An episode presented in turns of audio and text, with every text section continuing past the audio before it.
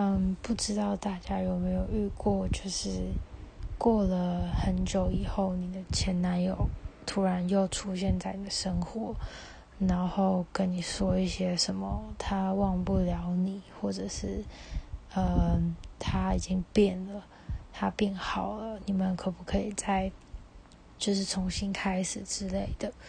然后，嗯，这件事情就是前阵子。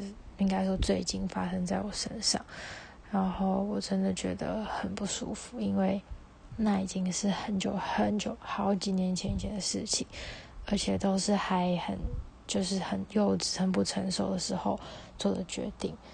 我也已经就是明确的跟他说过很多次，真的不可能在一起，而且每个人都会变，我早就不是以前我了。而且光是想到以前跟他在一起的时候，我就觉得很讨厌那时候的自己，真的很糟糕。就是可能会为了他，然后去放弃一些真正重要的事情，甚至会就是可能呃隐瞒把这件事情隐瞒起来，因为我其实不想让人知道我跟他的关系，包括甚至我的父母、我的朋友，然后真的是一段很糟糕的回忆。嗯，所以我想问问看，如果是你们遇到类似的情形的话，你们会怎么办？我先说我怎么处理好了。我是已经很明确跟他说，真的不可能，然后希望他过好他的生活，不要再来打扰我。